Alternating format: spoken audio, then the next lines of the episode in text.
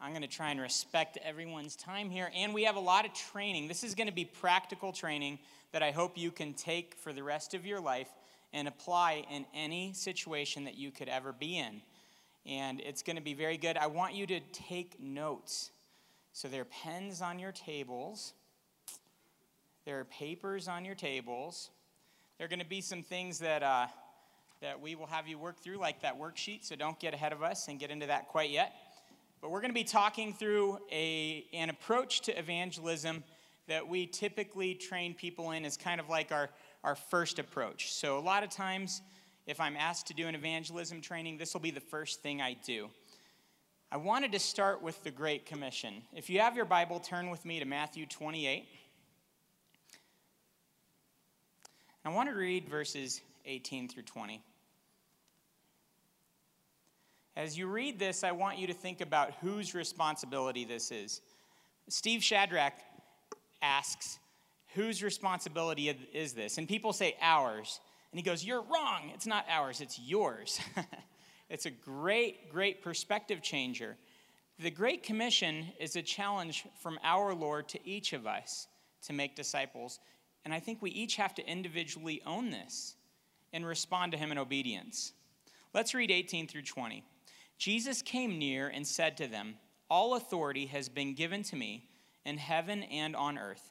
Go therefore and make disciples of all nations, baptizing them in the name of the Father and of the Son and of the Holy Spirit, teaching them to observe everything I have commanded you. And remember, I am with you always to the end of the age. The Great Commission is from Jesus to you. There's no believer that is excluded from this incredible opportunity. This isn't a burden, this is a joyful part of the Christian life to partner with the Lord in what He's already doing around the globe and in the power of His Holy Spirit, whom He's given to every believer. Bill Bright said this, and the quote's up there on the screen. He said, Success in witnessing is simply taking the initiative and the power of the Holy Spirit to share Christ and then leaving the results to God. The only way we ever fail in our witness is if we fail to witness. For each one of us, this is an incredible opportunity. It's also God's command. And we each have opportunities throughout every day to be a light. And Jesus told us not to cover that up, not to hide that light. What I'm going to share with you today will be an approach that you could refer to every time you have one of these opportunities. Because a lot of times we want to share. I haven't met many Christians that don't want to share but there's a little bit of fear that comes up, or maybe a lack of knowledge about what to do or what to say, maybe some insecurity about what might happen or what might not happen, or how they might react, or things like that. And we let those things stop us from joining the Lord and what He's doing all around us. I hope that you'll refer back to this short acronym. It's the SHARE acronym. And remind yourself of these, these five steps that you could walk through as you trust God and respond to Him in that situation. So let me find. Okay, I don't see that clicker. Could you go ahead and switch it? There it is. All right. So here's the acronym. The SHARE acronym starts with S, which is supercharge. We have to remember that we're not called to do this in our own strength. We're called to go out in His strength. Remember, it's what we've been learning. It's Him through us, it's Christ through us. It's not just we ourselves trying to muster up the ability to do this on our own. H stands for have an expectant attitude. A lot of times we look with a bias of fear. We look with a bias of uh, maybe assuming that there will be failure or rejection. And we don't look at things realizing that the God of the universe is working in that person's heart, right? Jesus promised us that in John 12, 32 and 33. So we can have an expectant attitude that He's working in that person's heart and I'm the person that He's put in their path to partner with Him in what He's doing. Next is ask good questions. If you ever are stuck wondering what to do in evangelism, just keep asking questions. We had the privilege of speaking with uh, Dr. John Lennox, a famous apologist that teaches at Oxford. And he said, My life commitment is just keep asking questions until it gets around to Jesus. I think it's a good life commitment. But asking questions can bring any conversation back to the gospel. R stands for resources. There are a tremendous number of resources that make evangelism simple. And if you can get a few on your phone or memorize a few of them, we'll teach you one today. You'll be equipped when that situation comes up.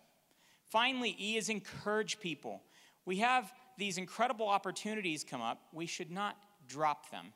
In fact, I think we should all be getting numbers and getting information to follow up with people that we share with often. Most of the people that I lead to Christ, I don't lead to Christ the first time I share the gospel with them. Usually it's getting coffee, and many times it's weeks or even years down the road after I first shared with them. So we want to keep following up with people and encouraging them. And if they come to Christ, that includes discipleship, right? That's an important part of it. All right. So let's talk a little bit about the first letter in the SHARE acronym, supercharge. Uh, we really want to start with a heart check, right? Because we want to go out in the power of the Holy Spirit, relying on the Lord with a heart of compassion. But I can't just fabricate this on my own. Right? I've tried and it doesn't work. In Matthew 12 34, we read an important principle that out of the abundance of the heart, the mouth speaks.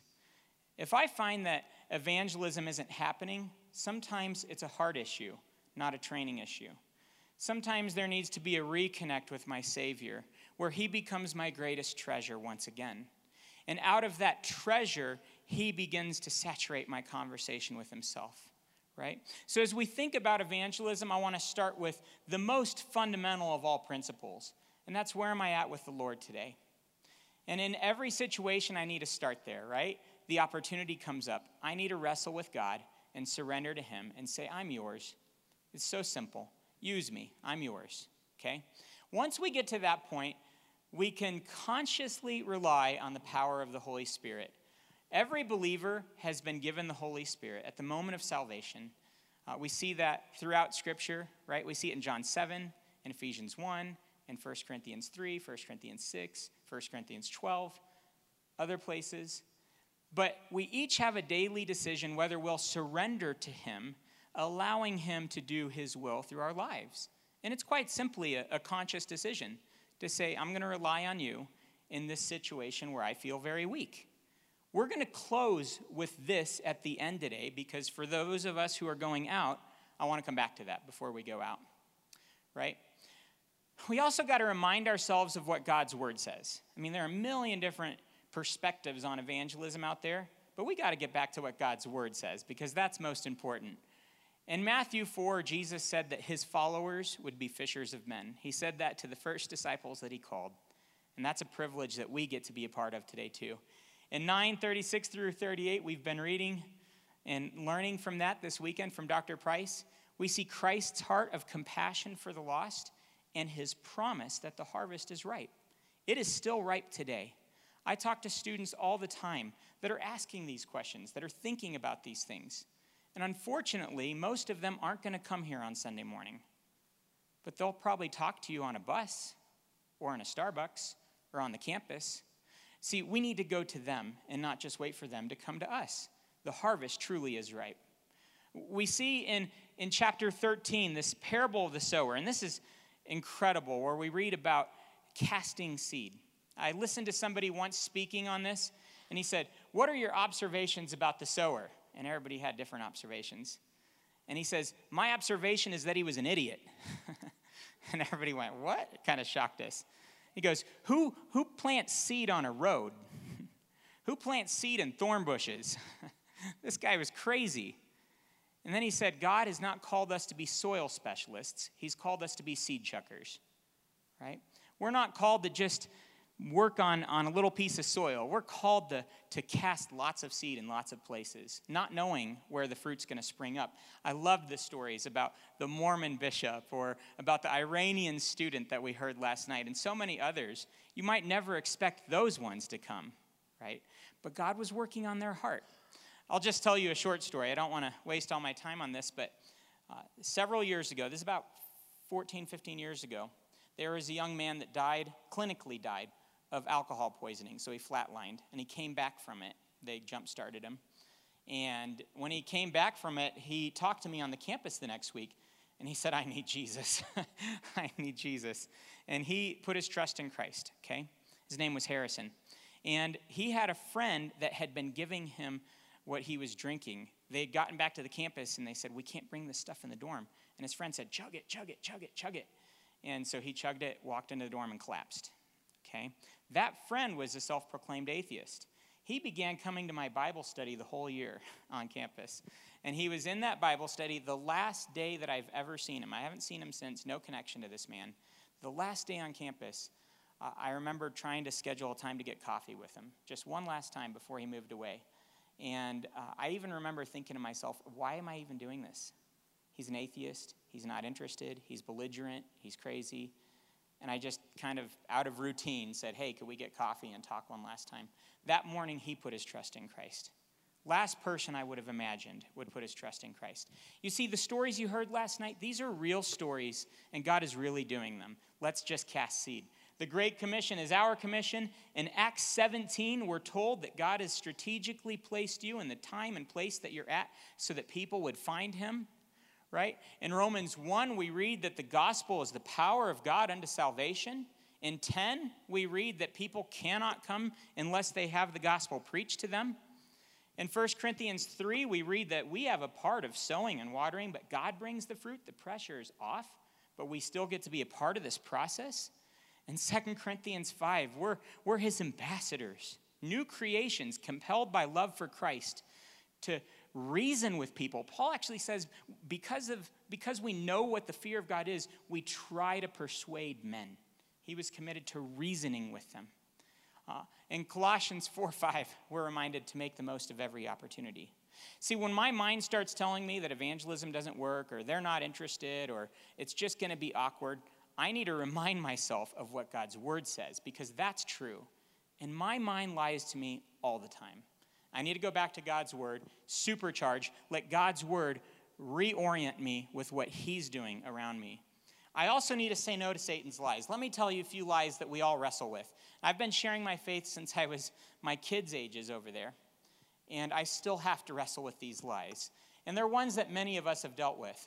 Number one, uh, preach always, use words if necessary. This is a misquote of St. Francis of Assisi. He never really said that. And it's an absolute lie, right? Romans 10 tells us that people can't respond without somebody preaching to them. There are plenty of good Mormons and Buddhists and atheists. Once we were rafting down the Animas River in Durango with a bunch of students, and the guy that our guide turns around, he goes, You guys Mormons? we said, No, why do you ask? He goes, Because you guys are the nicest people I've ever met. so, hey, the Mormons are doing really good at preaching always with their actions.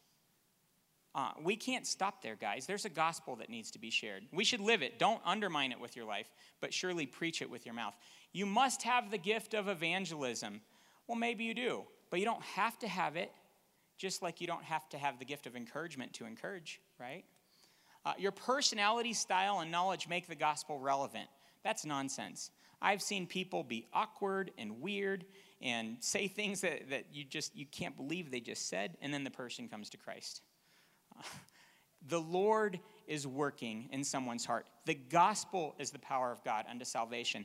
I'm just a warm body that gets to share that with someone.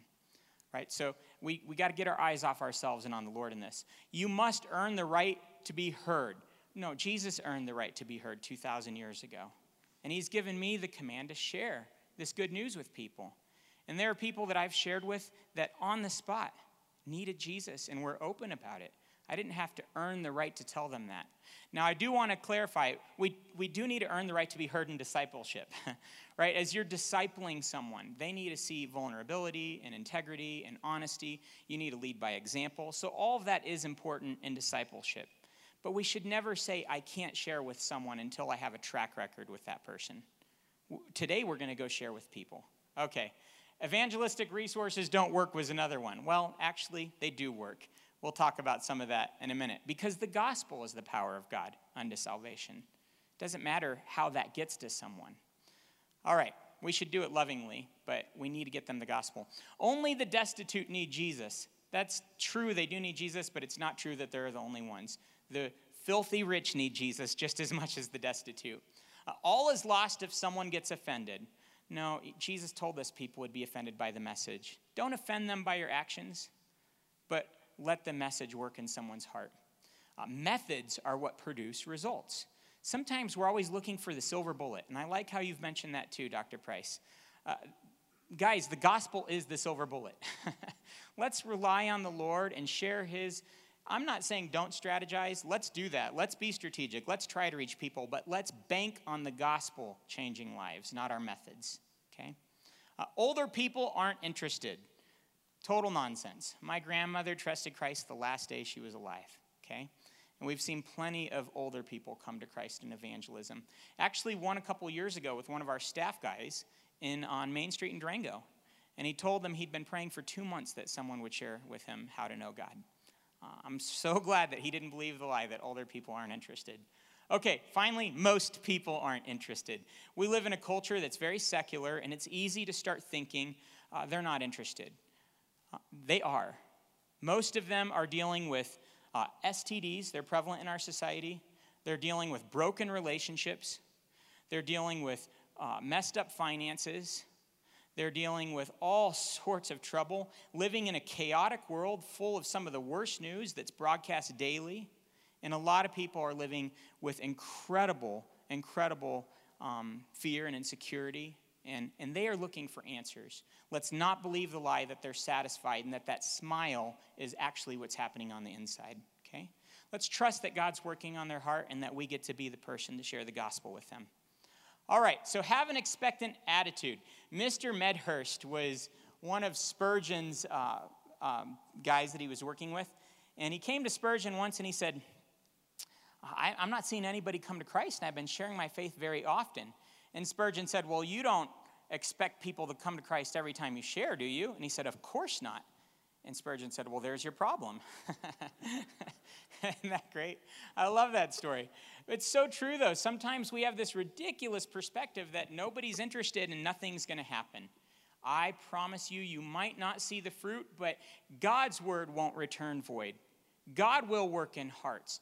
He will take the seed that you plant or the seed that you water, and He will produce fruit. And you can bank on that. That's a promise from Him. When you share your faith, it is not in vain. Drew, could we just pull up that picture real quickly? I showed this last Sunday. This is uh, an example of what's happening globally through Cru's evangelistic sites right now in, in real time. Today, about 24,000 people have made a decision to trust Christ, about 35,000 are being discipled. We have a God that is not sleeping. He is working throughout the globe. And this is our time and our place to partner with Him in what He's doing. It's not an accident that we're in Albuquerque, right? It's not, He didn't put us here just to, to be comfortable. He put us here to be a light in this city that desperately needs it. All right. Okay, let me tell you a couple quick stories and we'll keep moving along. Uh, Tom Ray is a pastor down in Texas, in San Marcos, Texas. And he's a guy that my dad first met in 1973 outside of the Two Bitter Bar in San Marcos. My dad was witnessing, and Tom said, I don't want to hear it. And later that night, towards the end, after a night of drinking, the band that was closing out that night as their final song played I Wish We'd All Been Ready about the rapture. this guy for whatever reason. I don't know why they played that, but he instantly knew God's trying to get hold of him. He put his trust in Christ. He's been a pastor for more than three decades since then. Okay? Uh, these things really happen when we will just simply take the initiative and step out in faith and trust the Holy Spirit to do his job. All right, three mics. It, this has happened to me three times, and all three of these guys were mics. It's hilarious. Uh, but I've had a couple times where somebody comes to me and says, Thank you for leading me to Christ. And I say, I don't even remember you. And I don't remember this story some of these times. Uh, one of them was right here at UNM a couple years ago. And he said that he turned me down. And right after that, somebody else approached him from a different ministry to share with him the same day. He instantly knew that God was trying to get a hold of him. He that day put his trust in Christ, and now he says he wants to become a pastor. He's still a student at UNM. He's plugged in with the church that ended up leading him to Christ that day. But he, he found me one day on the campus and said, Thank you for sharing with me, even though I turned you down. Uh, there have been a couple other mics too. Our student advisor on the campus said, Never stop what you're doing. I was one of those people that always turned people down and said, I don't want to hear it. But it got to me, and I put my trust in Christ. We don't always hear these stories, but I promise you they're there. If you're taking the initiative to simply share in a loving way the good news of salvation, God's going to work. And you can trust that. And that gives us an expectant attitude that I think is wind in our sails when we're out witnessing. Whether I see a response today or not, I know God is going to be working. Okay, ask good questions. I'm going to tell you a few ways to strategize how you're sharing your faith here. This is going to be very helpful. We're going to spend a little time here, and I want to save enough time to get into our testimony worksheet as well. So I'm going to try and blaze through this. If you have more questions on this, feel free to come get me anytime. I'd love to walk you through it and even take you out and practice it together. So, Keith Davies is a, a Cru uh, teacher and trainer, and he shares the three modes of evangelism. One is the natural witness. This is where you simply reach out to somebody in the natural course of life, okay? And this could be a neighbor, this could be a coworker, you talk, Christ comes up, this and that. It's natural. It's, it's just a part of your natural uh, way of life. Maybe it's a relative, something like that. We also have the body witness. This is where we invite someone to the body and they can see the body of Christ, and it can be very dramatic. So maybe we invite them to church, maybe some stories like we've heard this weekend, maybe we invite them to a Christian concert, but somewhere where they're going to see the body of Christ. And when they see love, joy, peace, patience, kindness, goodness, gentleness, faithfulness, self control, that's attractive. And they don't see it out there, and they know something's different. We've had multiple people come to our retreats in Colorado and say, I had more fun this weekend than I ever have in my life, and I wasn't even drunk. they can't believe how fun it is hanging out with all these believers because nobody's angry at them, nobody's cussing at them, nobody's trying to one up them. They see Jesus in the body, and it is attractive to them. Okay? Uh, next is the ministry mode. This is where we intentionally go out to share our faith with people that we've never met before. This is probably the scariest of the three, but I'll tell you what, a lot of Christians don't want to do it for that reason. And they say, no, we need to make friends first. We need to become friends first. Let me tell you something. Read the New Testament. Tell me, tell me out of these three what you see in the New Testament. It's almost exclusively ministry. It's not saying the other two are wrong, but we are called to get out of our comfort zones. You guys, we all deal with fear, uh, but fear does not need to control us. We can step out and say, I'm going to go talk to people about Jesus today. I have, I've, I've met friends and seen students that actually think that I'm going to do this for fun. Like, I'm going to go, I'm going to schedule a time. It's almost like my entertainment for the afternoon is going out witnessing, right? Because God works and it's exciting to be a part of what He's doing.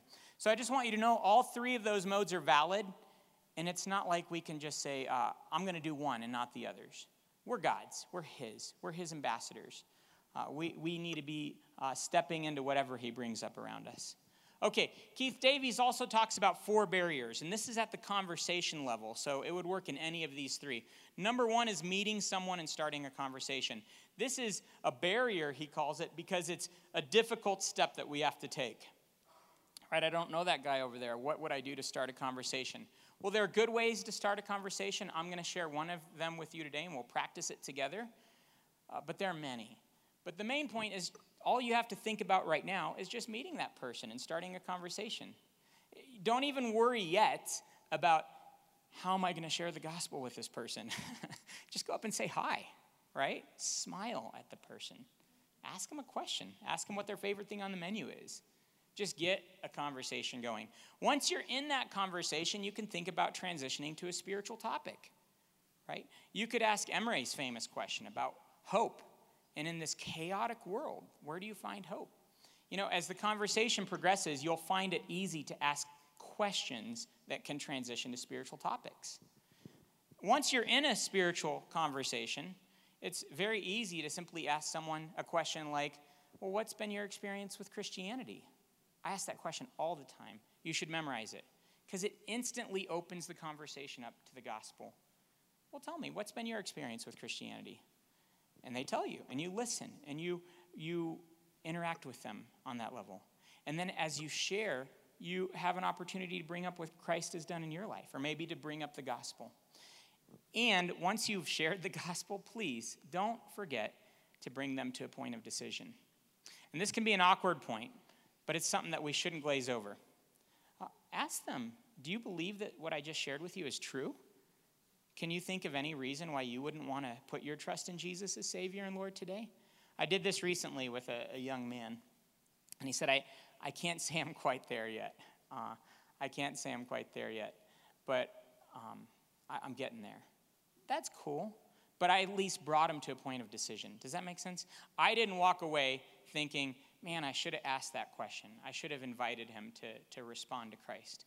Okay, that's a good way to look at it, but mainly we keep asking questions. It's, a, it's not too scary to ask questions. So, resources. I'm going to share some resources with you, and then we're going to spend a few minutes unpacking one of those resources. Uh, the Soularium app and cards is a Cru resource. It's just a bunch of pictures, and you can walk up to someone and say, Hey, have you ever seen the Soularium? And most people say, No, what is it? It's a picture survey. A picture. Do you like pictures? I love pictures. All right. Well, can you want to answer three questions with pictures? I would love to. I've literally I've done this for more than a decade. I don't think one person has ever said that doesn't sound fun. I do this on college campuses. I've done it in other countries, and it's always a fun, engaging way to talk with people. The first question you ask is which picture represents your life? Second, which picture represents your view of God? The third, which picture represents your spiritual journey? And then you talk to them about it, and then you share your story with them. It's an incredible tool. Anyway, the app is free in uh, both uh, Google and, um, and iTunes app stores, and you can get the cards from Cru if you're interested. Uh, they also have a perspectives card uh, deck and apps that's very similar. You just walk up to somebody, hey, could I get your perspective on something? Sure, it's an app. And it's asking your perspective on some of life's biggest questions. That sounds fun. And it goes through what is the source of truth? Uh, how do we know what's right and wrong? Who is Jesus? Things like that. And they share their perspective with you. And it oftentimes opens up into a great evangelistic conversation. Another app that I uh, like people to, to get is the God Tools app. For those that come with me today, we'll download it on our phones. But this just simply has kind of the latest version of the four spiritual laws, where if someone is ready to hear the gospel, you'd be ready to share it with them. And I want to make a note here. Many of us feel comfortable sharing the gospel without a tool like that, right? Uh, but especially in discipleship, it's great to use tools like this because maybe if you have another Christian with you, they'll feel less intimidated if they have a tool too. Does that make sense? So I almost exclusively use tools like this just so that whatever Christian guy I'm discipling that's with me, he feels like, man, I saw Nate go through that app, I could do it too. Does that make sense? It's, he doesn't, the, the fear barrier is lower. It's already high enough asking him to share his faith. So let's knock it down a little bit by giving him a resource that he could use.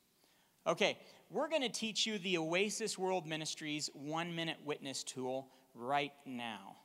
Okay, I'm trying to keep ahead of the curve here. We're a little bit behind schedule, but we'll try and do this a little bit quickly. You guys all have this sheet on your table. This is a great tool. I really like it. For the past two years, uh, I've been training people in the US and abroad on this. Oasis is training people in almost 50 countries on this, and they've had uh, literally tens of millions of people make decisions for Christ with this simple little testimony tool. It's, an, it's a powerful tool, and I don't think you'll ever forget it. So, when we talk about resources, this is one that you can put in your tool belt, and it'll be there forever, okay? So, the first part is before we get to writing things out, you simply ask a question. Remember, we talked about asking questions? You simply walk up to someone you don't know and say, Hey, can I ask you a question? We could all do that, right? With someone we don't know. Maybe this could be on a bus or in line at a restaurant. Or maybe God's putting on your heart that you should share with someone in Walmart and you're thinking, Ooh, that'd be so awkward. How would I even start? well, you could just say, Hey, could I ask you a question? We could all do that, right? That's not very terrifying. So, could I ask you a question? And if they say yes, you simply say, What's the greatest thing that's ever happened to you? It totally catches people by surprise. Most people are not expecting that. And they go, they go whoa, that, whoa, the greatest thing? Oh my gosh, I don't know. Let me think about it. They're instantly drawn into their own memory bank, thinking through questions, right? And, and finally, they'll come out and tell you, oh, I was getting married. The greatest day of my life. My wedding was amazing. It was fantastic. Sympathize with them, empathize with them, get to know them. Oh, yeah, my wife is amazing too. When did you get married? Uh, this is when I got married. Talk to them. Look them in the eyes. Show them that you actually care for them. Ask them questions that show that you're engaged with their story. And as you listen to them for a few minutes, and as that winds down, simply ask one more question Can I tell you the greatest thing that's ever happened to me? And then make this commitment. Say it's only going to take one to two minutes. Uh, I think I've had one or two people ever say no, okay? And then you share your one minute testimony. That's what we're going to work on now. Very simple tool. Let me tell you how this worked once. Uh, we were uh, at an Applebee's restaurant right down the road here, and we asked the waitress this, and she said, Oh, I'll, I'll come back and tell you in a minute. And I thought, Ooh, this, that went a little weird. she came back and said, The greatest thing that ever happened to me was also the worst thing that ever happened to me. And it was my son. He was the greatest thing that ever happened to me, and losing him was the worst thing that ever happened to me. And she's like tearing up, crying at this point. Uh, Skylar was with me when this happened. And um, we put our arms around her. We, you know, encourage her. We talk to her. And uh, it was a couple weeks later, as we, we saw her again, we came back to that question in the gospel. We got to share with her that day. But that, that lady ended up putting her trust in Christ. Uh, I know that there are people in the church that have tried to reach out to her to disciple her. Sometimes discipleship takes time to get rolling. That's very typical. But the point being, she needed a Savior, and she just needed someone to initiate and to ask her. And man, the floodgates opened after that. Okay, so if they say yes and you're ready to share your story of what Christ's done in your life in one or two minutes, here's how you could do it. You could write with me. Begin by writing three words that describe you apart from Christ. These could be attributes from before you trusted Christ or aspects of your sinful nature that you've seen God changing as you've walked with Him. That's because some people say, Well, I grew up in the church. I don't remember who I was before Christ. That's fine. You probably know all too well your sinful nature apart from Christ. So, who is that, that sinful person that Christ has been redeeming and transforming over the course of your life? Mine are, are fear, sadness, and doubt. Those are my three words. Right now, take a few minutes to think of your three words. Write some down. And you know, as you practice this, you might end up tweaking it over time. I used to say mine were fear, depression, and doubt. But I realized that a lot of people struggle with clinical depression and that I was maybe being condescending towards them and, and how I communicated that. So I changed the word to sadness. Many people can relate to sadness, right? So as you write your three words down, whatever you write today will be a start, but over time and as you use it, I encourage you to refine it and to let God refine those, those words and get them just the way they need to be. I want to ask for a, a, couple, a couple of you to share what some of the words are that describe who you were before Christ. Do I have any volunteers? Okay. Rebellious. All right. Yeah, a lot of people have been there, right? Okay, anybody else? What's that? Prideful, right? What else? Immoral. Okay. Arrogant. Insecure. That's a big one. I, with all the social media stuff out there, everybody's insecure because you always see everybody's best life on social media. So you're, you're, speaking right to somebody's heart when you say things like insecure. Absolutely. Okay, what else? Selfish. You know, a lot of times people are going to hear this and they're like, wait, did you really just say that you were proud and selfish and insecure? Most of their friends don't talk like that at the workplace. Anybody else? Anger? No purpose, huge. I talked to a young man a couple days ago that just, I don't, I don't know what I'm doing with my life. Performance, yeah. I would take a word like that and maybe clarify it. Like I felt like um, I had to perform to be loved or something like that. Yeah, let them know. But that's huge because that's where they're all at. All right, well, write your three words down. If you come with us today, we're actually going to share these with someone. And I just promise you, you'll feel like you just won the Super Bowl. Sometimes we take people out witnessing and they're like shaking before we go out. We had one girl that would vomit every week before we went out. she, she would go in the women's restroom, vomit, and then go, and she, was, she would tell us about it. but she got over it. And it's an adventure once we go out and trust God and, and do it. Next, describe how you came to believe in Jesus as Savior and Lord. Be concise but specific and include the main elements of the gospel here God's love, humanity's sin, Jesus' payment, and your decision to receive his gift of salvation by believing in him as Savior and Lord.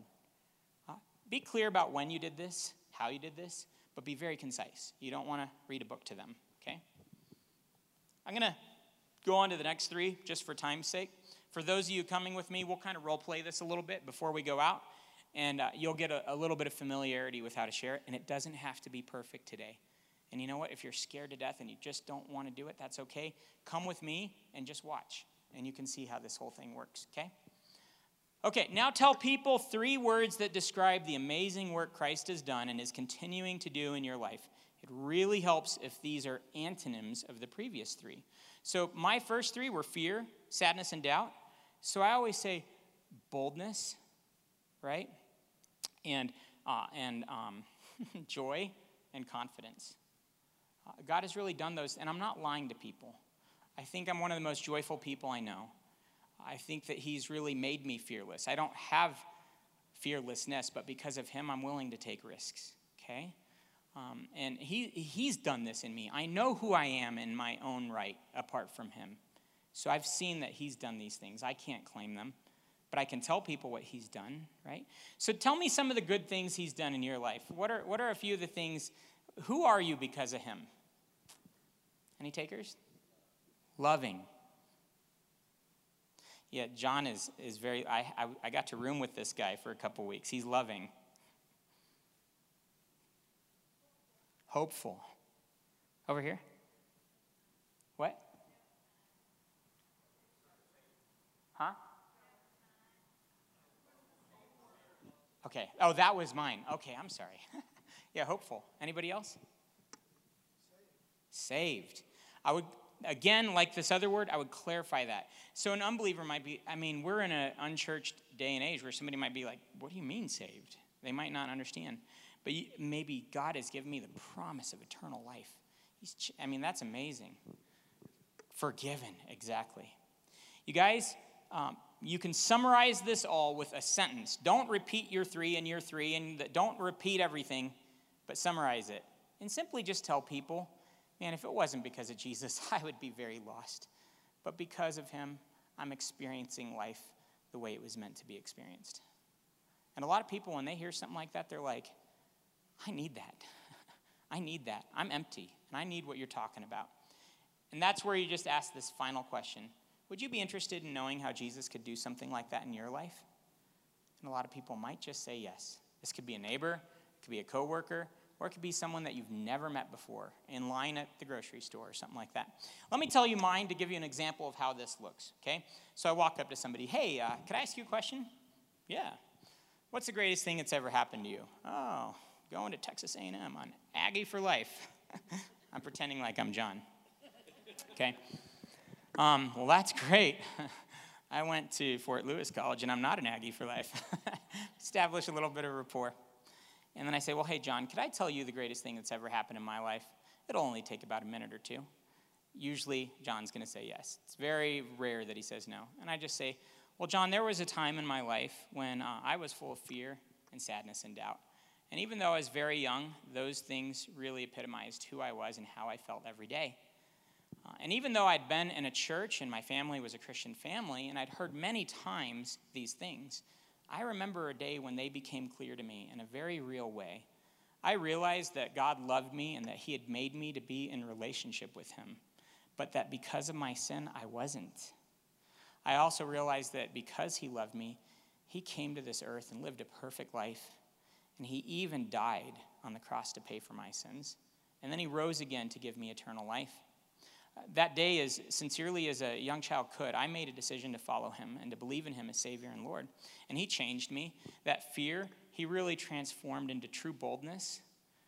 Um, that, that doubt, he transformed into confidence. I'm as sure of him today as the air I breathe.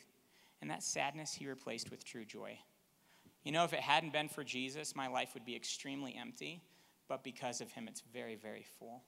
Would you be interested in knowing how Jesus could do something like that in your life? John's, you, you guys, if, if John gets saved, this is going to go down as a great missions conference. All right. So that's the one minute witness. We'll coach you on a little bit before we go out, and um, we'll have everybody role play it. It's a great tool.